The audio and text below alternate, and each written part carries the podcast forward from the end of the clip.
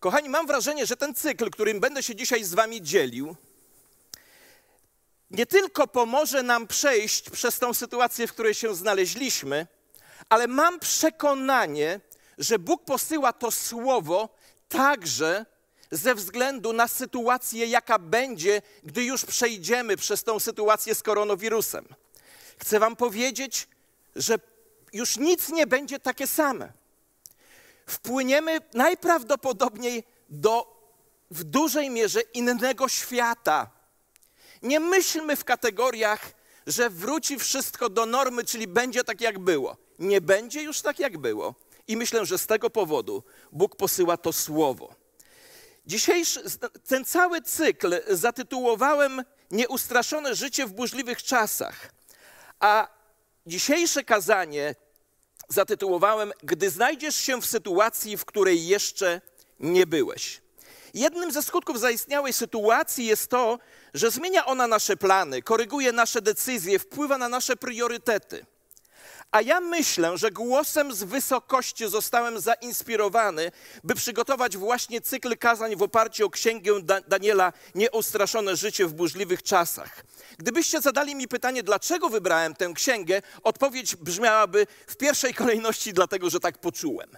Ale w drugiej kolejności inspiracją dla mnie byli ludzie, którzy choć nie wierzą Chrystusowi i nie są częścią Kościoła lub nawet są w opozycji do Kościoła, próbują wywrzeć na to, co i co my powinniśmy robić albo czego nie powinniśmy robić. I to mnie zaniepokoiło. Zaniepokoiło mnie to. I zobaczyłem wówczas trzy rzeczy. Że jest wiele podobieństw w atmosferze panującej w czasach proroka Daniela do atmosfery obecnej.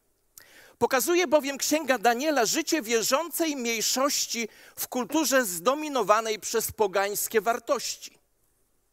Dzięki temu poznamy wiele użytecznych zasad, których zastosowanie pomoże nam żyć dla Chrystusa w świecie pełnym ludzi, którzy nie, podziel nie podzielają naszej wiary i naszych wartości, w świecie, w którym zdarza nam się znaleźć w sytuacjach, w których nigdy byśmy nie chcieli być. Po drugie, Księga Daniela to księga profetyczna, a spełnienie się zawartych w niej proroc doświadczamy także w obecnej sytuacji. I po trzecie, co najważniejsze, Bóg opisany w księdze Daniela wciąż panuje i jest także naszym Bogiem. To jest najważniejsza lekcja z tej księgi. Bóg panuje i nic mu się spod jego panowania jeszcze nie wymknęło. On panuje nad narodami, rodzinami i poszczególnymi osobami. On panował w przeszłości, panuje w teraźniejszości, rozciąga swoją władzę na przyszłość, panuje nad dniami, które uważamy za dobre, a także nad dniami, które my uważamy za złe. Panuje, gdy doświadczamy szczęścia i smutku. Panuje, gdy doświadczamy radości i bólu serca. Jest Panem, gdy odnosimy wielkie zwycięstwa i jest także Panem, gdy ponosimy w naszych oczach klęski. On panuje, gdy w łonie kobiety poczyna się nowe życie i jest Panem, gdy dobiega kres tego życia. A co najważniejsze, nasz Bóg jest Bogiem, który nie popełnia błędów. Ta księga ma wszystko historię, proroctwo, politykę, modlitwę, lwy, posągi, dzikie zwierzęta, ognisty piec, marzenia i wizje. Króla, przepraszam, która króli myślał, że jest wołem? Niesamowitą przygodę, niesamowite ucieczki, anioły, demony, szczegółowe informacje o historii starożytnej i niesamowite przypowiednie o czasach ostatecznych. Jednym zdaniem mówiąc, to księga, która ukazuje pozytywny model życia dla Boga, gdy nikt wokół ciebie nie podziela Twojej wiary. I jeszcze jedna informacja. Gdy księga ta się zaczyna, główny jej bohater Daniel jest nastolatkiem, a gdy się kończy, jest sytym dni starcem, który zaczął jako niewolnik, a skończył jako premier. Bibliści liczą, że jest to historia 75 lat wiary człowieka oddanego prawdziwemu Bogu w kulturze, która tego Boga odrzucała. Zacznijmy więc od pierwszych siedmiu y, wierszy tej księgi. W trzecim roku panowania Joakima króla Judy do Jerozolimy nadciągnął Nabuchodonozor król Babilonu i oblegał ją. I Pan wydał w jego rękę Joakima króla Judy oraz część naczyń domu Bożego, a on je zabrał do ziemi Shinear, do domu swego Boga i wniósł te naczynia do skarbca swego Boga.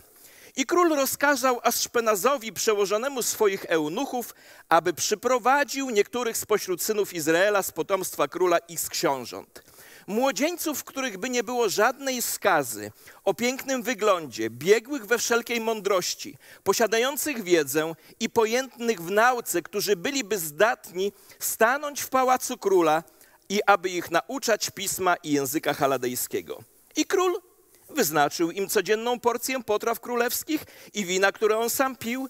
Mieli być wychowani, by po upływie trzech lat mogli stanąć przed królem. Wśród nich spośród synów Judy byli Daniel, Hananiasz, Miszael, Miszael i Azariasz. I przełożony eunuchów nadał im imiona. Daniela nazwał Belszazarem, Hananiasza Szadrakiem, Miszaela Meszakiem i Azariasza Abed-Nego. Przyjrzyjmy się teraz wszystkim, którzy w tej historii się pojawiają i kogo oni reprezentują. Po pierwsze, czterej nastolatkowie. Chyba dziś nie trudno sobie wyobrazić czterech nastolatków żyjących ze swoimi rodzinami, prowadzących normalne, codzienne życie i nagle sytuacja się zmienia. Znajdują się w miejscu, w którym nigdy nie byli i przeżywają sytuacje, których nigdy wcześniej nie doświadczali. Ci trzej reprezentują wierzących, którzy próbują być posłuszni Bogu w sytuacji, w której się znaleźli, lub inaczej mówiąc, w świecie, którym przyszło im żyć. Ci pobożni nastolatkowie są poddani przeogromnej transformacji kulturowej podczas trzyletniego szkolenia przygotowującego ich do służby na rzecz pogańskiego króla. Dru, druga, drudzy bohaterowie to Nabuchodonozor i Babilończycy. Reprezentują system światowy wrogi ludowi Bożemu i wartościom Królestwa Bożego. A trzeci bohater, najważniejszy, to Bóg. Wszechwładny Pan, który umieszcza swoje dzieci w tym wrogim świecie i zamierza doprowadzić je bezpiecznie do pełnego chwały finału. Ciekawym jest, że nigdzie w tym tekście Bóg nie zabiera głosu, ale jest on za kulisami wszystkich wydarzeń, prowadząc je w taki sposób, by Jego Boże cele zostały osiągnięte. Pomyślcie o tej historii tak. Oto czterech wierzących chłopaków, nazwijmy ich kościołem, znalazło się w bardzo trudnym położeniu. Kościół znalazł się w nowym, bardzo trudnym, ciężkim położeniu. I zobaczcie, co robi świat. Gdy Kościół, czyli wierzący ludzie, zostali wrzuceni w totalnie nową sytuację, świat zaczyna subtelną próbę całkowitej ich przemiany i asymilacji na swoją modłę. Ciekawym jest, że ci czterej wierzący chłopcy, będący w samym centrum tych wydarzeń, rozpoznali subtelną pokusę i znaleźli odwagę powiedzieć jej nie i ogromną odwagę i wiarę, by powiedzieć Bogu tak. I posłuchajcie kilku lekcji z tej księgi, które, którą te cztery lekcje chcę dzisiaj nam wszystkim przekazać. Po pierwsze, ta historia mówi, że świat dążył, dąży i będzie dążył do odłączenia nas od naszego dziedzictwa wiary. A to dziedzictwo wiary składa się z naszych wartości, z naszej wspólnoty z innymi ludźmi i naszego uwielbienia Boga. I od tego faktu zaczyna się ta księga. Posłuchajcie raz jeszcze. W trzecim roku panowania Joakima króla Judy do Jerozolimy nadciągnął Nabuchodonozor, król Babilonu oblegał ją. Powiem wam szczerze, że ta historia to modelowy przykład działania świata, to działanie w tej historii sprowadza się po pierwsze do oddzielenia od dziedzictwa wiary, czyli wartości, wspólnoty z innymi i uwielbienia, poprzez wywiezienie tych chłopaków daleko od świątyni, która była uosobieniem dziedzictwa wiary, czyli uosobieniem wartości, wspólnoty i uwielbienia. To kolejny raz stało się dla mnie bardzo oczywiste, gdy zacząłem czytać wypowiedzi ludzi spoza kościoła, próbujących dzisiaj zdyskredytować różne nasze postawy w obecnym czasie. I nie mam tutaj na myśli różnych zakazów, które są wprowadzone dla naszego dobra. Po pierwsze, więc świat dążył, dąży i będzie dążyć do odłączenia nas od naszego dziedzictwa wiary, czyli od naszych wartości, wspólnoty z innymi i uwielbienia Boga. Pierwsza rzecz to odłączenie. Druga rzecz, świat dąży do zdeklasowania, czyli do umniejszenia wartości naszego dziedzictwa. To zdeklasowanie, to umniejszenie wartości naszego dziedzictwa wiary zilustrowane jest tu w tej historii przez zabranie naczyń ze świątyni prawdziwego Boga, by oddać je na służbę Boga prawdziwego. Posłuchajcie. Pan wydał w jego rękę Joakima, króla Judy, oraz część naczyń domu Bożego, a on je zabrał do ziemi Szynear, do domu swego Boga i wniósł te naczynia do skarbca swojego Boga. Wiecie, zabranie tych przedmiotów kultu miało na celu pokazać całkowitą porażkę Izraela. Przesłanie było jasne. Nasz Bóg pogański jest większy niż Twój Bóg. Obra ograbiając świątynię, myśleli, że pokonali Boga Izraela. Musimy pamiętać o czymś jeszcze. Wiele lat wcześniej, w okresie swojego duchowego upadku, Izraelici przynieśli symbole innych bogów do swojej świątyni. A teraz Bóg prawdziwy dopuszcza, by pogański król mógł zabrać jego skarby do pogańskiej świątyni. To jest sprawiedliwy sąd Boży. Żydzi zbezcześcili swoją świątynię poprzez wprowadzenie do niej fałszywych bożków. Teraz Bóg pozwala zrobić poganom to samo. Posłuchajcie tego uważnie. Bardzo uważnie. Ze światowego punktu widzenia wydawało się, że Bóg nie żyje. Został pokonany. Przecież gdyby był, to nie dopuściłby do grabieży swoich świętych naczyń. I taka sytuacja rodzi kluczowe pytania. Czy możemy ufać Bogu, który został pokonany? Czy możesz zaufać Bogu, gdy wszystkie dowody wskazują, że On nie żyje? Czy będziesz wierny nawet wtedy, jeśli Twój świat się rozpadnie? W zasadzie to wszystko sprowadza się do jednego ważnego pytania. Czy mój Bóg jest większy od okoliczności, w których się znalazłem? Czy mój Bóg jest większy od okoliczności, w których się znalazłem? Bądźcie czujni i raz jeszcze przyjrzyjcie się, jak działa świat i co próbuje robić, by zniszczyć wierzących, czyli Kościół. Po pierwsze więc, świat dążył, dąży i będzie dążył do odłączenia nas od naszego dziedzictwa wiary, czyli wartości naszych, wspólnoty z innymi i uwielbienia Boga. Pierwsze odłączenie. Po drugie, świat będzie dążył do zdeklasowania, czyli naszego dziedzictwa, zdeklasowania, czyli umniejszenia wartości naszego dziedzictwa.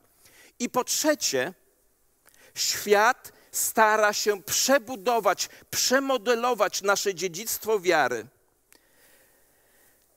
i posłuchajcie. I król rozkazał Aszpenazowi, przełożonemu swoich eunuchów, aby przyprowadził niektórych spośród synów Izraela z potomstwa króla i z książąt, młodzieńców, których by nie było żadnej skazy o pięknym wyglądzie, biegłych we wszelkiej mądrości, posiadających wiedzę, pojętnych w nauce, którzy byliby zdatni stanąć w pałacu króla i aby ich nauczać pisma i języka haladejskiego. I król wyznaczył im codzienną porcję potraw królewskich i wina, które on sam pił. Mieli być tak wychowani, by po upływie trzech lat mogli stanąć przed królem. Zwróćcie uwagę, że począwszy od tego wersetu, wszystko dzieje się w Babilonie. Od tego momentu Daniel i jego przyjaciele są już daleko od swojej ojczyzny i o ile wiemy, nigdy już do niej nie wrócili. Zobaczcie, w jaki sposób świat próbował przebudować ich dziedzictwo wiary, czyli zmienić ich świat wartości, świat wspólnoty z innymi i świat uwielbienia. Ta przebudowa zaczyna się od procesu selekcji ukierunkowanego na wybór najlepszych żydowskich nastoletnich chłopców. Posłuchajcie uważnie. Świat, chcąc zlikwidować Kościół, zaczyna od dobierania się do najmłodszego pokolenia, próbując je odseparować od dziedzictwa wiary. Dla mnie, jako rodzica i pastora, jest bardzo ważne zrozumieć tę światową, szatańską taktykę. Wielu rodziców, w tym pewnie i ja, popełnia błąd inwestując w rozwój talentów czy hobby dzieci swoich kosztem oddzielenia ich od dziedzictwa wiary, czyli utrwalania przekonań, budowy relacji z wierzącymi i uwielbienia Boga. Wiele razy o tym tutaj mówiłem. Kościoły też nie robią, nie, y, też to robią, nie dając miejsca dla wzrostu i usługiwania młodym. Od kogo ma zacząć się ta przebudowa, to przemodelowanie? Od młodych, od zdolnych i obdarowanych. Kontrola umysłu zazwyczaj zaczyna się od młodych, a co im świat oferuje? Świat im oferuje to, co ma najlepsze. Najlepszą aprowizację, czyli najlepsze warunki bytowe, najlepszą edukację i najlepszą pozycję. Jest to bardzo sprytne, a także bardzo uwodzicielskie. Przez trzy lata będą przesączani wiedzą, kulturą, historią, nauką języka i religii babilońskiej. Pierwszy krok to pełne stypendium na najlepszej uczelni. Drugi krok całodobowe, all inclusive, jedzenie i darmowe drinki z bufetu króla. Oni już wtedy wiedzieli, że serce, że droga do serca młodego człowieka często prowadzi przez jego żołądek. Po pierwsze więc świat dążył, dąży i dążyć będzie do odcięcia nas od dziedzictwa wiary, wartości, wspólnoty i uwielbienia, odłączenie. Po drugie, świat będzie dążył do zdeklasowania, pomniejszenia wartości naszego dziedzictwa. Po trzecie, świat stara się przebudować nasze dziedzictwo wiary, na które składają się nasze wartości, wspólnota z innymi i uwielbienie Boga. To jest przebudowanie. Odłączenie, zdeklasowanie i przebudowanie. A to wszystko prowadzi mnie do czwartego punktu. Posłuchajcie czwartego punktu. Świat dąży do zmiany naszej tożsamości. Odłączenie, zdeklasowanie, przebudowanie, zmiana. Posłuchajcie tego uważnie. I przełożony eunuchów nadał im imiona. Daniela nazwał Beltrzarzarem, Hananiasza Szadrakiem, Miszaela Myszakiem, Azariasza Abetnego. Wiecie, kolejny krok polegał na zmianie ich imion. Dla Hebrajczyka imię było ściśle związane z tożsamością i przeznaczeniem. Wszystkie hebrajskie imiona zawierały odniesienie do Boga, a nowe babilońskie imiona wspominają bogów Babilonu. Daniel między innymi znaczył Jachwę jest moim sędzią i on stał się Belszazarem, Bóg Boż, Balu chroń króla. Hananiasz Jachwę jest łaskawy, stał się szadrakiem. Dowództwo należy do Aku, kolejny Bóg sumeryjski. Miszael Któż jest jak Jachwę, stał się Meszakiem. Kim jest, jak, kim jest Aku? Kto jest jak Aku? Azariasz, Jachwę jest moim pomocnikiem. Stał się Abednego, sługa Nebo, innego boga babilońskiego. Oryginalne imiona hebrajskie, które mieli ci chłopcy, świadczyły o tym, że musieli wychowywać się w pobożnych domach. Przez rodziców, których wychowywali ich, aby służyli prawdziwemu Bogu. Nadając im nowe nazwy, Aszpenas zamierzał zatrzeć ich przeszłość, zmienić ich tożsamość i wpłynąć na ich przeznaczenie. Słyszycie? Zatrzeć ich przeszłość, zmienić ich tożsamość i wpłynąć na ich przeznaczenie. To było nic innego jak systematyczne pranie mózgu. Nabuchodonozor nie chciał, aby dobrzy Hebrajczycy pracowali dla niego. On chciał dobrych Babilończyków, którzy mieli żydowskie pochodzenie. Wyczujcie tę różnicę. Zauważmy, że nie zmusił ich jawnie do zmiany przekonań religijnych. Cały proces bardzo ułatwił przemianę. Stopniowo odsuwano ich od dziedzictwa, wkrótce mogą całkowicie o tym zapomnieć. Najwyraźniej celem było to, aby ci młodzi mężczyźni myśleli i działali jak poganie. Mogło tak się stać, gdyby nie jeden mały fakt. Nikt nie mógł zmienić ich serca. Boże Słowo zasiane najprawdopodobniej przez rodziców w ich serca przyniosło plon w postaci nieugiętej postawy. Oto babiloński plan przemiany tych młodych mężczyzn. Odłączenie, zdeklasowanie, czyli poniżenie ich wartości, przebudowanie i zmiana. To dobry plan, ponieważ w przypadku wielu zadziałał, ale nie w przypadku tych czterech, bo oni nadawali na innych falach. I piąta, ostatnia rzecz.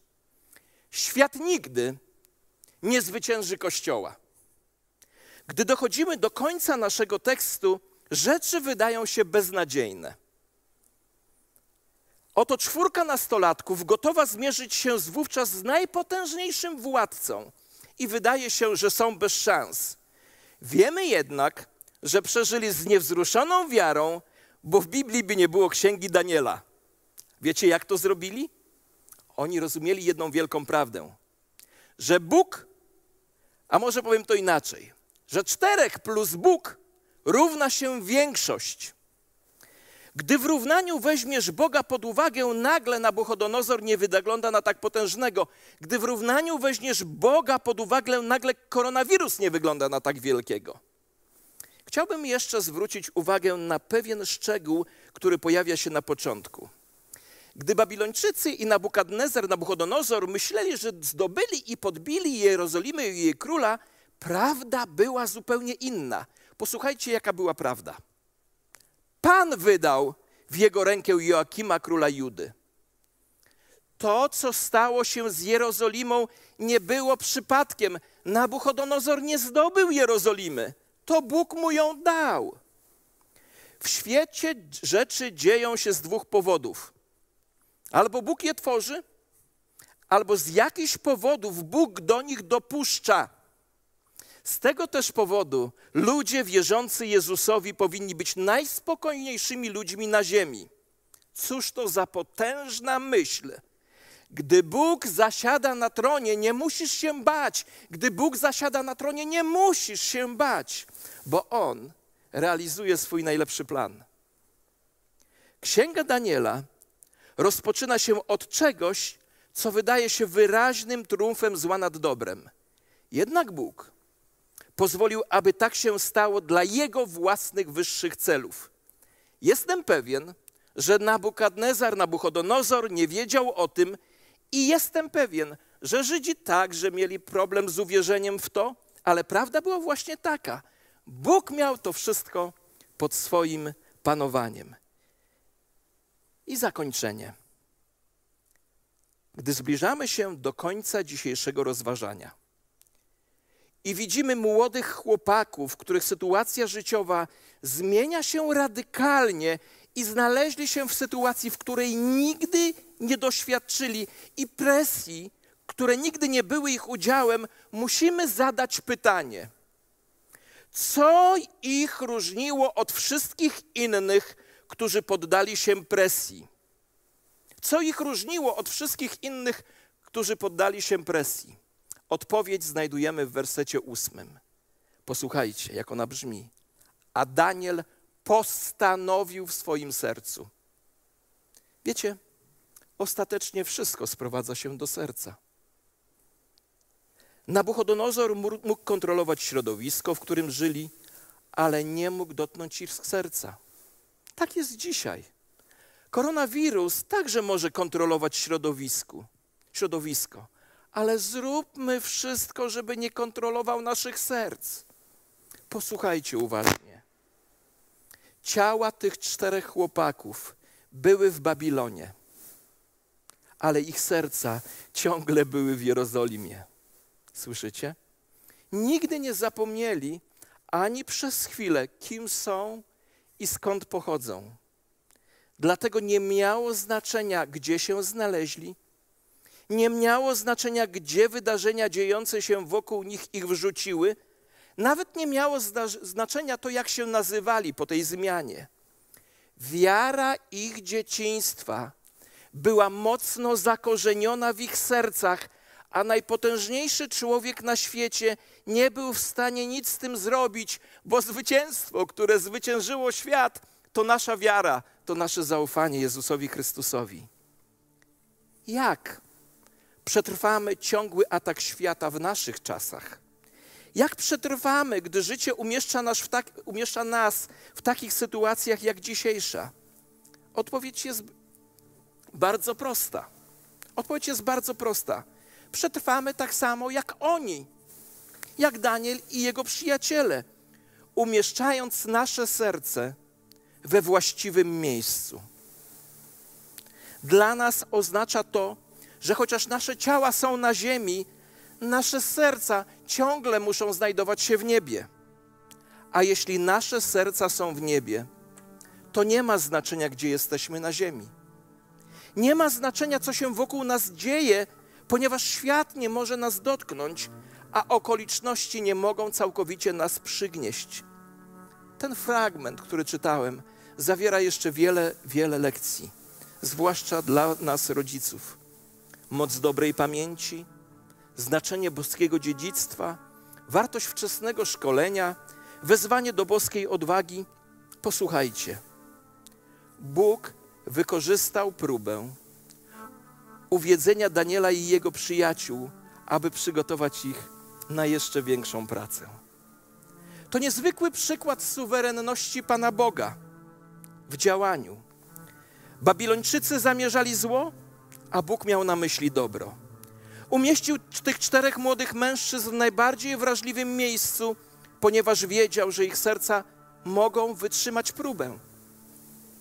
Pozwolił nawet, by zostali przeszkoleni w pogańskiej szkole, aby w końcu mogli zostać przywódcami pogańskiego rządu. A Bóg? A Bóg nie został pokonany.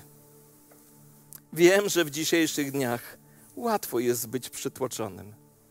Koronawirus atakuje, a wraz z nim świat naciska nas ze wszystkich stron. A jednak mamy nad nami ochronną modlitwę Jezusa, która brzmi: Ojcze, nie proszę, żebyś ich zabrał ze świata, ale żebyś zachował ich od złego. Czy Bóg wysłuchuje modlitw swojego syna? Wiecie, Bóg postanowił, aby jego dzieci żyły na świecie, a mimo to były chronione przed zniszczeniem nas przez świat. Czasami jest tak, że Bóg umieszcza nas w niebezpiecznych miejscach, takich jak Babilon, a następnie pokazuje moc swojego imienia. Bóg jest tym, który wydał Izraela w ręce Babilonu. Używa świata i sytuacji, w których nas wrzuca, aby wytrącić z naszych dłoni wszystko, w czym pokładaliśmy nadzieję, byśmy w końcu zwrócili się do Niego.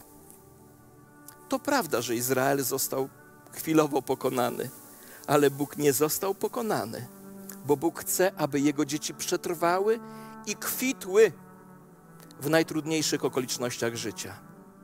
Jest to część tego, co Jezus miał na myśli, mówiąc: Zbuduję mój kościół, a bramy piekielnego nie przemogą. W Nowym Testamencie czytamy niezwykłą obietnicę. Obietnicę, że pewnego dnia zostanie pokonany nasz ostatni wróg, którego wielu ludzi dzisiaj się tak boi, a którym jest śmierć. Ten dzień jeszcze nie nastał. Do tego czasu żyjemy w nadziei, bo wiemy, że śmierć nie będzie miała ostatecznego słowa. Wiemy o tym, ponieważ w niedzielę wielkanocną rano Jezus wyszedł z grobu, trzymając w ręku klucze śmierci i Hadesu. W końcu śmierć przegrywa, a lud Boży wygrywa. Dziś jeszcze żyjemy tu, lecz lepsze dni nadchodzą. A Bóg niech nam pomoże tym, którzy ciałem jesteśmy tu na ziemi, żyć sercem w niebie, bo gdy tak żyjemy, możemy oprzeć się presją tego świata i sytuacją takim jak ta obecna. Bo nawet gdy nadejdzie finał, nadejdzie finał naszego życia, będziemy gotowi na najlepsze spotkanie. Spotkanie twarzą w twarz z Jezusem Chrystusem, naszym Panem. Nie pokładajmy więc ufności, nie porzucajmy więc ufności naszej, ale będąc tu na tej ziemi, nasze serca umieśćmy w niebie, bo gdzie jest nasze serce, tam będą i nasze skarby. A jeśli skarbem jest nam Jezus Chrystus, to tu na ziemi, choć przechodzimy przez uciski, możemy przejść zwycięsko, bo zwycięstwo, które zwyciężyło świat, to nasze zaufanie Bogu Wszechmogącemu. I Panie, dziękujemy Tobie za to przesłanie, które nie tylko nas wzmacnia dziś w tej sytuacji, w jakiej jesteśmy, ale jak wierzę z całego serca, przygotowuje na to, co przed nami, gdy już to, co teraz się skończy. Boże, przyjm, chcemy to przyjąć i zaufać Tobie w każdej sytuacji. Amen.